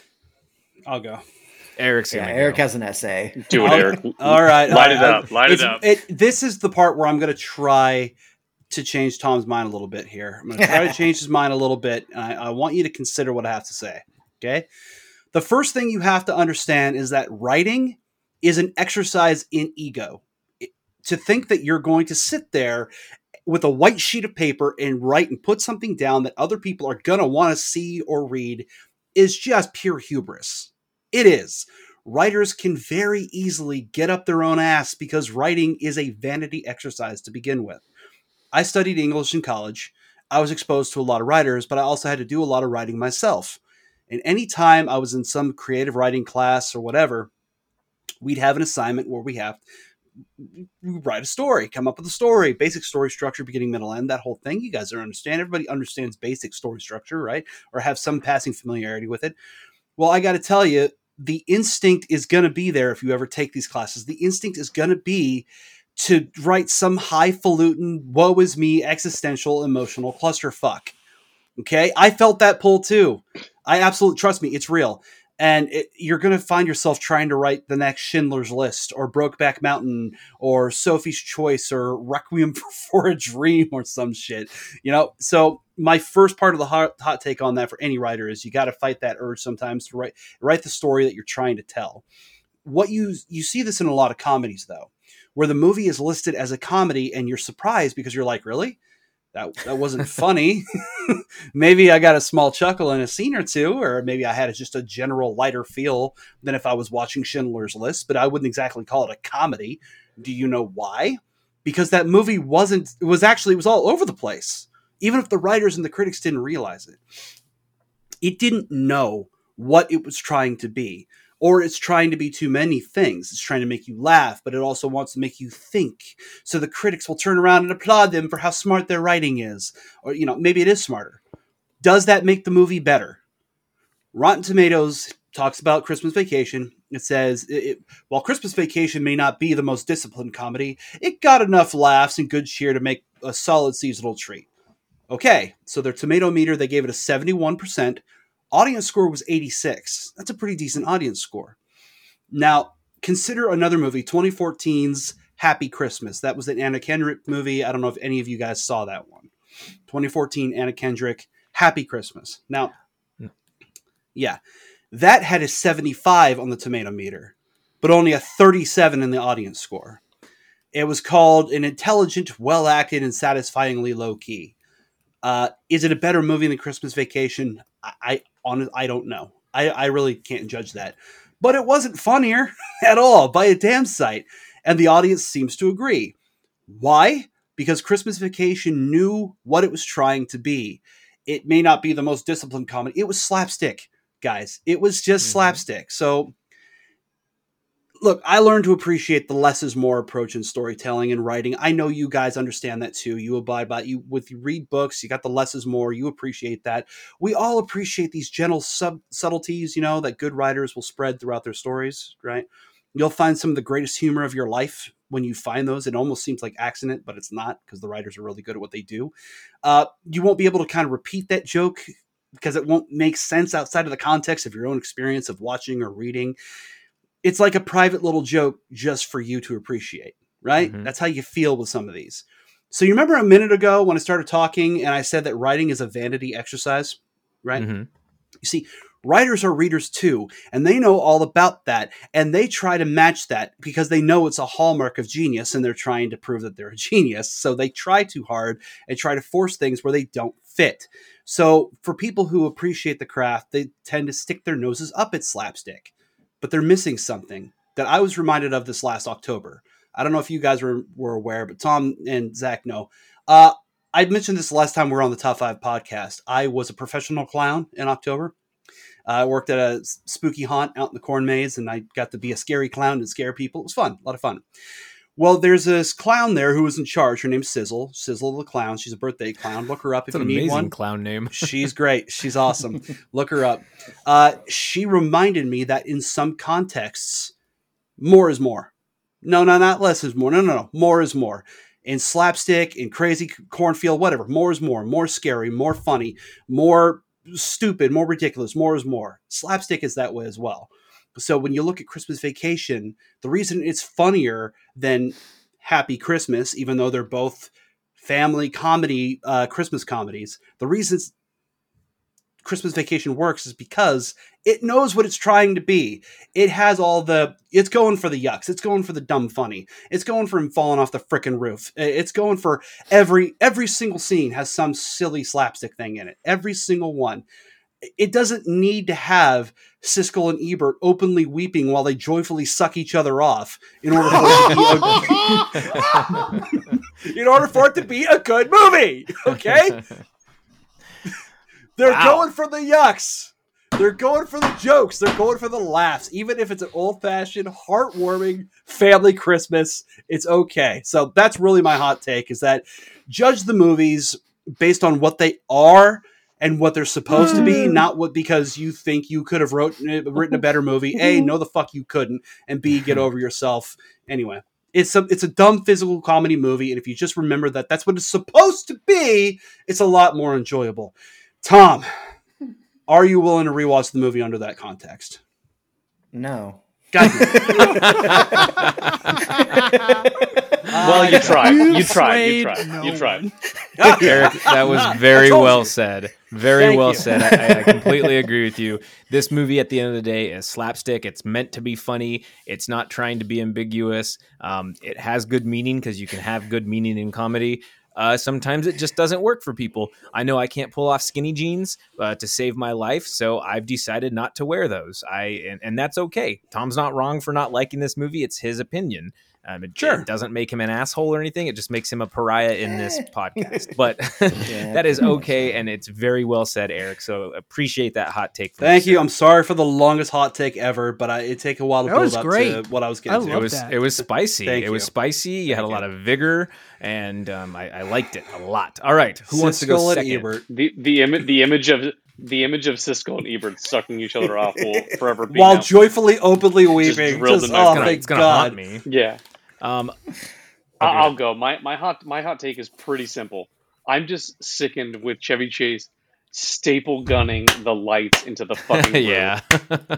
like as as like as like a first time homeowner where it's like I'm nervous about everything when it's like when I was reading about you have to be careful when you're up on the roof for the obvious safety standards but it's like because if you stand if you step on a nail and the shingles it can then pierce through and then now you've got leaks right there he's just gunning the roof and he's just gunning it up and down what are you going to do when the end of the season is going to happen you're going to rip the lights out you're going to rip all your shingles out you idiot Mandy and I had the exact same reaction. It's like he's a mm. moron or something. it's like he's dumb. Oh, and, and, and also a, s- a secondary hot take. I know I'm only supposed to get one.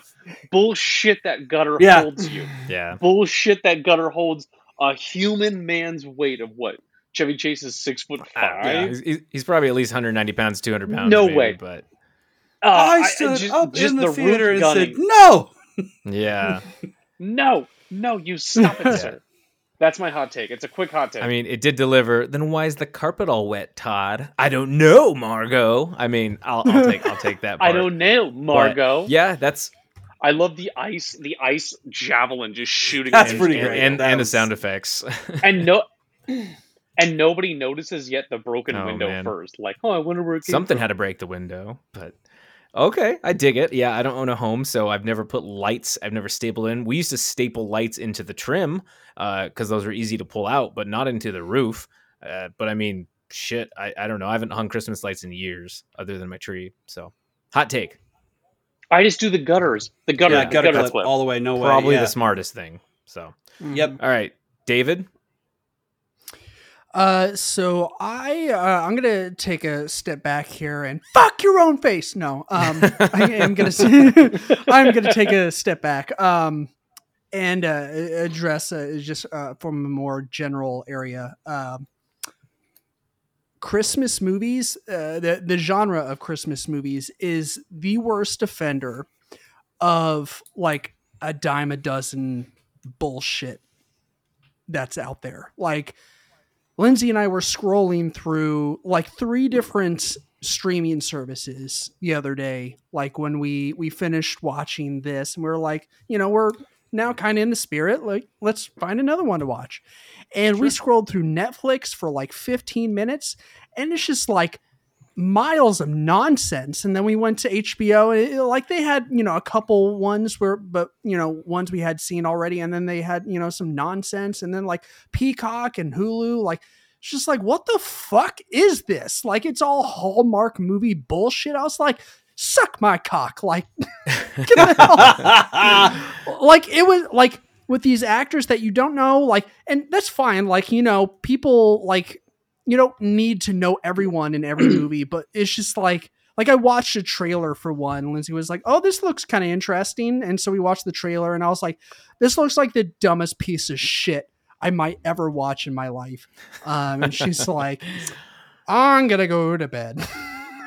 Yeah. uh, so uh yeah i guess that's my hot take is, is that this this uh subgenre of film is just so diluted um uh, so yeah i mean there's there's some obviously some banger holiday films out there with this being one of them but there's also a lot of dribble so yeah, that's that's it. You can always move into the uh, the Christmas horror Mhm. genre. Uh, that is one of my favorite uh, sub sub genres Mhm. or horror sub genres. it's a great Uh, subgenre. I I love it. Um, like Black Christmas. I've only seen the original, uh, but that was really good. oh, you got to watch all of them. All the Black Christmas. Yeah, Krampus is I've, really uh, good. Yeah, Krampus. Krampus, I just recently yeah, watched. That's great. Um, I'm really excited to watch the new uh, David Harbour um, film. What it, what is it? Uh, Violent Night. Is it? Violent Yeah. Night. Yeah. Violent. well, because and, and then and then you've got Silent Night, Deadly Night, or Better Watch Out. I just love the Christmas subgenre because I feel like it's just underappreciated. Yeah. Mm. Yeah. Sorry, I'll I'll just be quiet. That's not this movie, but check Better Watch Out. That's Better watch one. out. Okay, I'll look it up. Yeah. Yeah, there's some there's some good uh, options out s- there. Santa's Slay. That's a good one. Santa. I've never is- seen it. It's Garbage It's it's, Day. it's just the name of it, and it's got Bill, G- Bill I was Goldberg. gonna say, isn't as it Goldberg in it? and that I've never watched the movie, it- it- but I know Bill- it's yeah, Bill- great just because of those those factors. Or like Tom's Yep. Bill like Tom's Goldberg's favorite great. movie, Jack Frost, but not the one with Michael Keaton. the one with the the killer Jack Serial Frost killer clown. snowman. Or Yeah. not Cloud, but yeah. Jack Frost two. Jack Frost two is boy. hilarious. Jack Frost 2 frosted over. Oh. I don't know. I agree, David. I when I was searching Netflix, I was like, "What is this garbage they have on here?" And it's all. Whenever someone's like, "Oh, you should watch this one," I'm like, "No, no, no, no, no." Uh, unless it's unless it has Arnold Schwarzenegger in it, I'm not going to watch it as a Christmas movie. So, yes, I, I think it is very diluted. There's way too much going on, and it's they're- Netflix and those streamers got a little too big for their britches. If you Yeah. if you know what I mean. Thank So- you. Okay, Tom, hot take. You're the last one. Let's go. Uh, okay. Clark is the bad guy. Also, his, his boss Wow. is still a bad guy, but Clark is the bad guy of the story, guys. Did you not realize? I mean, at first, his wife doesn't really want the whole family there, but Clark wants his big Christmas, so they're all there because of him. Um, let's see. He drools over the the uh, the lady at the uh, at the uh, what's it called? The mall. Counter. She's- Mary. He's like obs- he's like obsessed with her. He can't even he can't get any of the right words out. He has a wife, god damn it. and then he also d- dreams about her in the backyard and it's just like, oh, this guy is such a terrible person. And not to mention, he ruins a marriage. His next door neighbors are going to get a divorce because of the things he has done to them. He sets an icicle through their window. He crashes a tree through him. They get mauled by a dog, and she punches him in the face at the end. They are going to get a divorce because of Clark Griswold. He is the worst person in the entire movie. Wow. Ellen does say you set Damn. standards that no family activity can live up to. And Clark asks, What have I ever done? And she says, Parties, weddings, anniversaries, funerals, holidays. And he cuts her off. He's like, Good night, Ellen. And she keeps on going. So you're absolutely right. You set standards that no family activity can live up to. That just says it's not just Is that Christmas. when he's reading the book and he has the Yeah. sap Yeah. on his finger? it's Yeah, just it's- not Christmas. He does this all the time. in Oh every vacation God. movie. Yeah, he goes he goes to Vegas uh, for, in Vegas vacation, and he it's supposed to be about him and Ellen, and he ends up gambling the entire time. So, I you know that's not that I, that's not that far off, Tom. I think I I, I, I feel you on that one, and I think I, I I like what you're putting down there. So very good. Mhm. Okay, gentlemen, through that we will just jump to your letter grade really quick. Um, Eric, what do you what do you grade this movie? I give it a solid B plus. That I'm not a a, huge grade. yeah, not usually a slapstick guy, but I like as I said in my hottest of hottest takes, they really really leaned into it. If you're going to do it, do it well, and they added just enough meaning in for to make it really fun. I will watch this every single Christmas. I love this movie. A- Hell yeah. B plus. B plus. Tom, letter grade.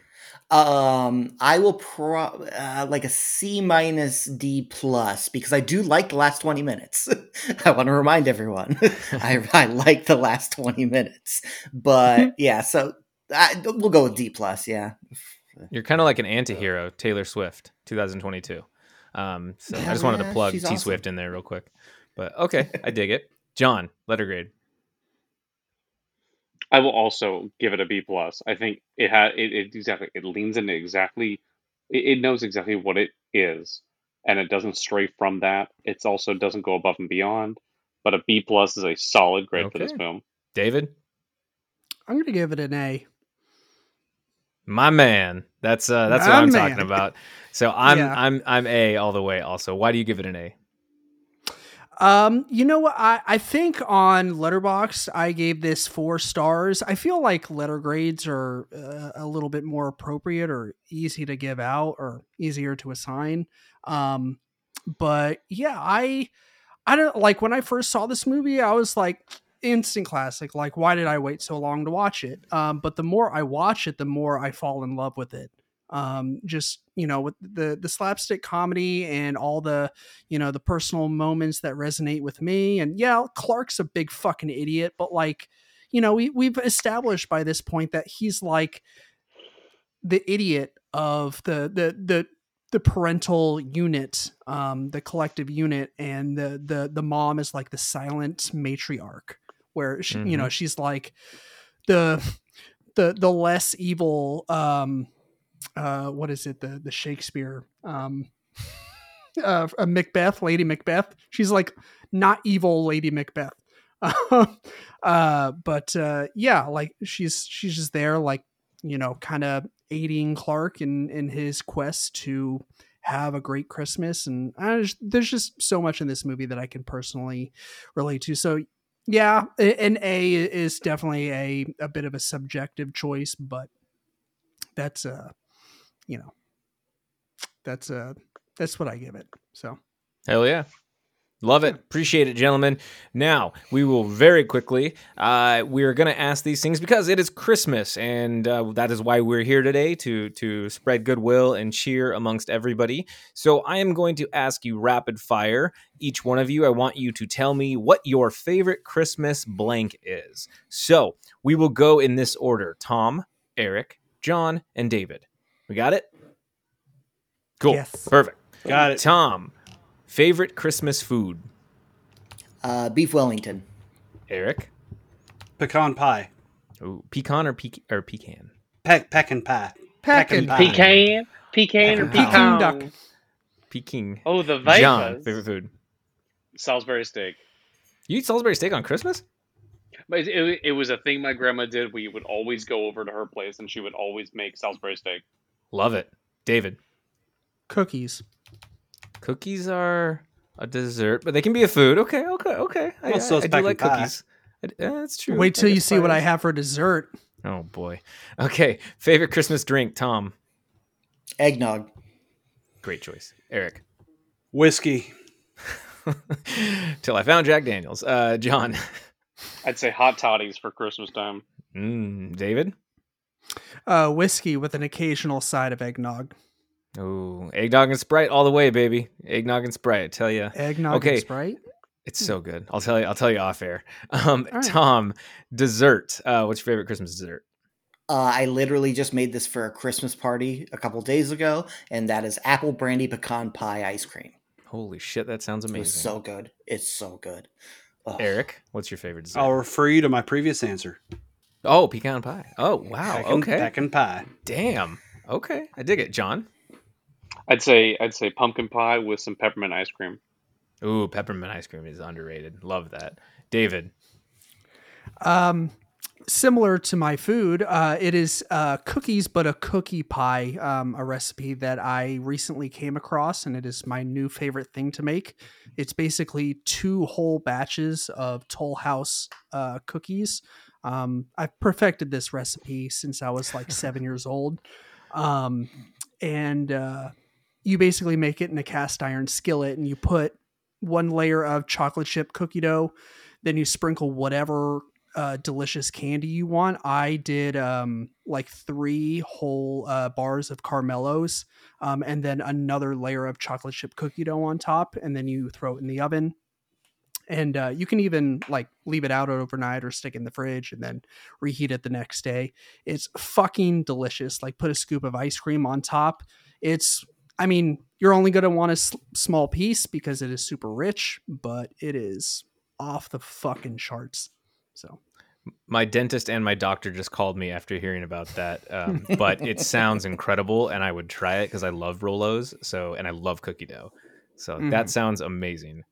Awesome. I feel Tom- like insulin needs to come with it. Oh Jesus. Tom, Christmas candy. Uh, fruit flavored candy canes. So like your God damn, Skittles that's or me too. your or like that sort of stuff. I don't like normal candy canes. Ugh.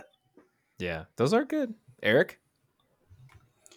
Uh, I would say Hershey Kisses in my uh, stocking. Hershey's Kisses. Yeah. Okay. Those are wait, chocolate? Just regular chocolate or do you like any other flavor? Uh, I like all of them, but regular chocolate's my favorite. Regular milk chocolate's my favorite. But yeah, Okay. John? Reese's Christmas trees all the way. nice. Yeah, my boy. David? Uh, I was actually go- going to also say the fruit flavored uh, candy canes, like any fruit flavored uh, brand, or or whether it's Jelly Bellies or whatever. But um, I actually do like like for some reason the chocolate you get in your stocking just hits differently. Like it's just like Yeah. it really hits the spot. You're like, God damn! Like is this chocolate made out of acid? Like what's going on here? like I just went from six to midnight on this chocolate here. Um, Outstanding. This Stocking is a family chocolate. show. No, it isn't. Could have Six Okay. fooled midnight is the only. cr- Yeah. Love it, love it. Okay, favorite Christmas that you remember, Tom. What was the year of your all-time best Christmas? Um, I believe it was 1997 or 1998. I was 12 or 13, and I got a PlayStation and Final Fantasy VII, which is still my favorite video game. I own it on my console, on my computer, on my phone, on my tablet. I can play it wherever I want to play it. Wow. You own it on all, on all the things. Yeah, I haven't played it in like three years though.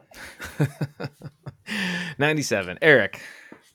Well, Christmas '95, uh, Coolio's Gangsta Paradise came out, and I got that on cassette. and then I got uh, a big old like Millennium Falcon with like you could take the top off and you like, like stick a bunch of like little toys, little Han Solo in there. And so I was just like cruising through the galaxy as I walk through the valley of the shadow. Of the... Yeah, that was a great one. That was a good As I walk Christmas. through the fire, I harvest my crops. Uh, such a gangster. Where I harvest Such my gang. grains. yeah, that's I That's a take a kid- look that's at a my kid, that wife was and my realize favorite, she's yeah. very plain. Not a, Oh boy! Don't don't get Eric mentioned la- started. yeah, yeah. I mentioned last year, yeah. So yeah, and then I think uh, 2004, Maddie and I's first one together, living in Texas. Yeah, probably my favorite as an adult was that one. So Cool. yeah, Love to hear it. John, favorite Christmas. I would say Christmas 96 when I think my dad surprised my brother and I with the N64. Fuck yeah. Mine was Yeah, like- 97 because we used to rent the N64 from the from Blockbuster and then we finally got one on 90 same thing. My brother and I got surprised by Santa and I was like Santa knows what's up. Oh, my dad took all the credit because he he took all the credit for that. Santa didn't do shit. Santa Santa's is a bitch. has been. Actually, he is a it, it only it, the the only thing Santa probably did was bring an extra game controller.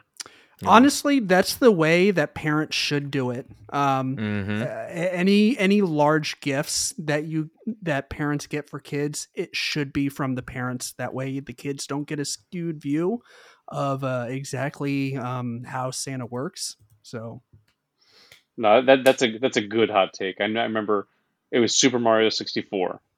mm. and Goldeneye. Um, David, what was your favorite Christmas?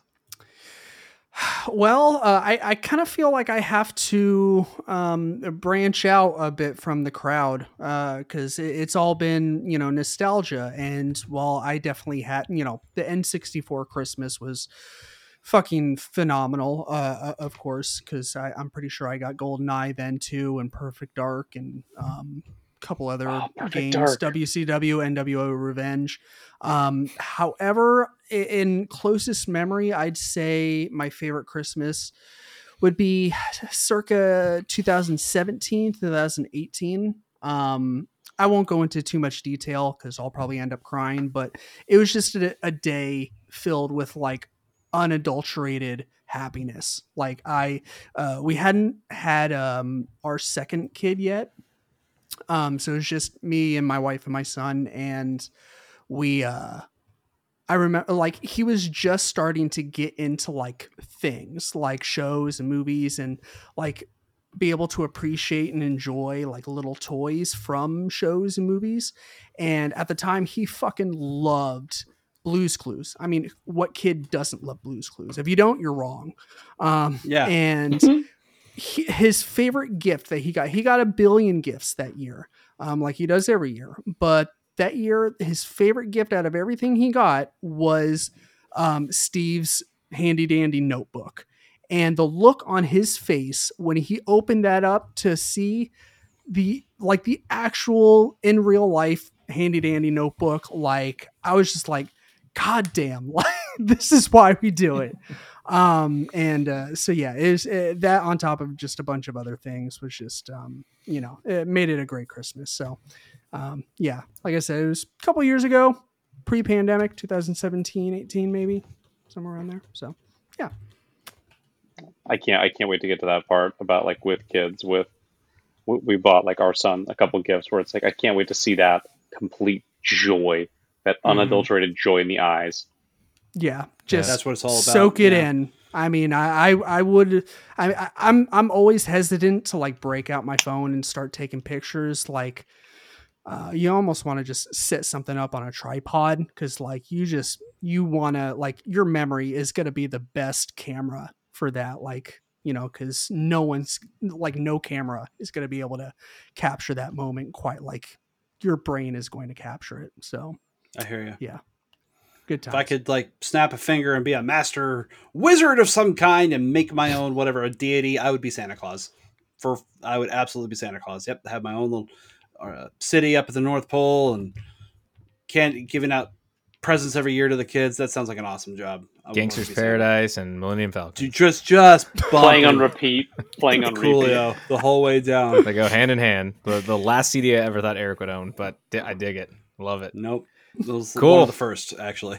Love it. Okay, guys, that is the show. It is so great. I'm going to link your social medias in the description. Um, such All a pleasure. So happy to have you guys on here. Um, I just want to say from my home to yours, Merry Christmas, Happy Kwanzaa, Happy Hanukkah, Happy Holidays, whatever you may celebrate. Happy Festivus to the rest of us. Um, but yes, thank you, thank you, thank you. And to everyone out there, Feliz Navidad, Joyeux Noel, uh, Freu Weihnachten, I think it's how you say it, Buon Natale, and just Merry Christmas. Um, that is it. Mele Kalikimaka. That There we go. So thank you for listening to, to the Don't Be Crazy podcast. Remember to follow us on Twitter at DBCrazyPod and at ZachDale60, where you can share your thoughts, give us film suggestions, tell us if we are crazy, or just send me some funny memes. I like the memes. Make sure you subscri- subscribe to the Don't Be Crazy podcast on Apple Podcasts and leave us a five star review. Additionally, we're also available on every other major podcast app. Thank you so very much for listening, and until next time, don't be crazy. You guys can say bye. All right, bye guys. Bye. Bye.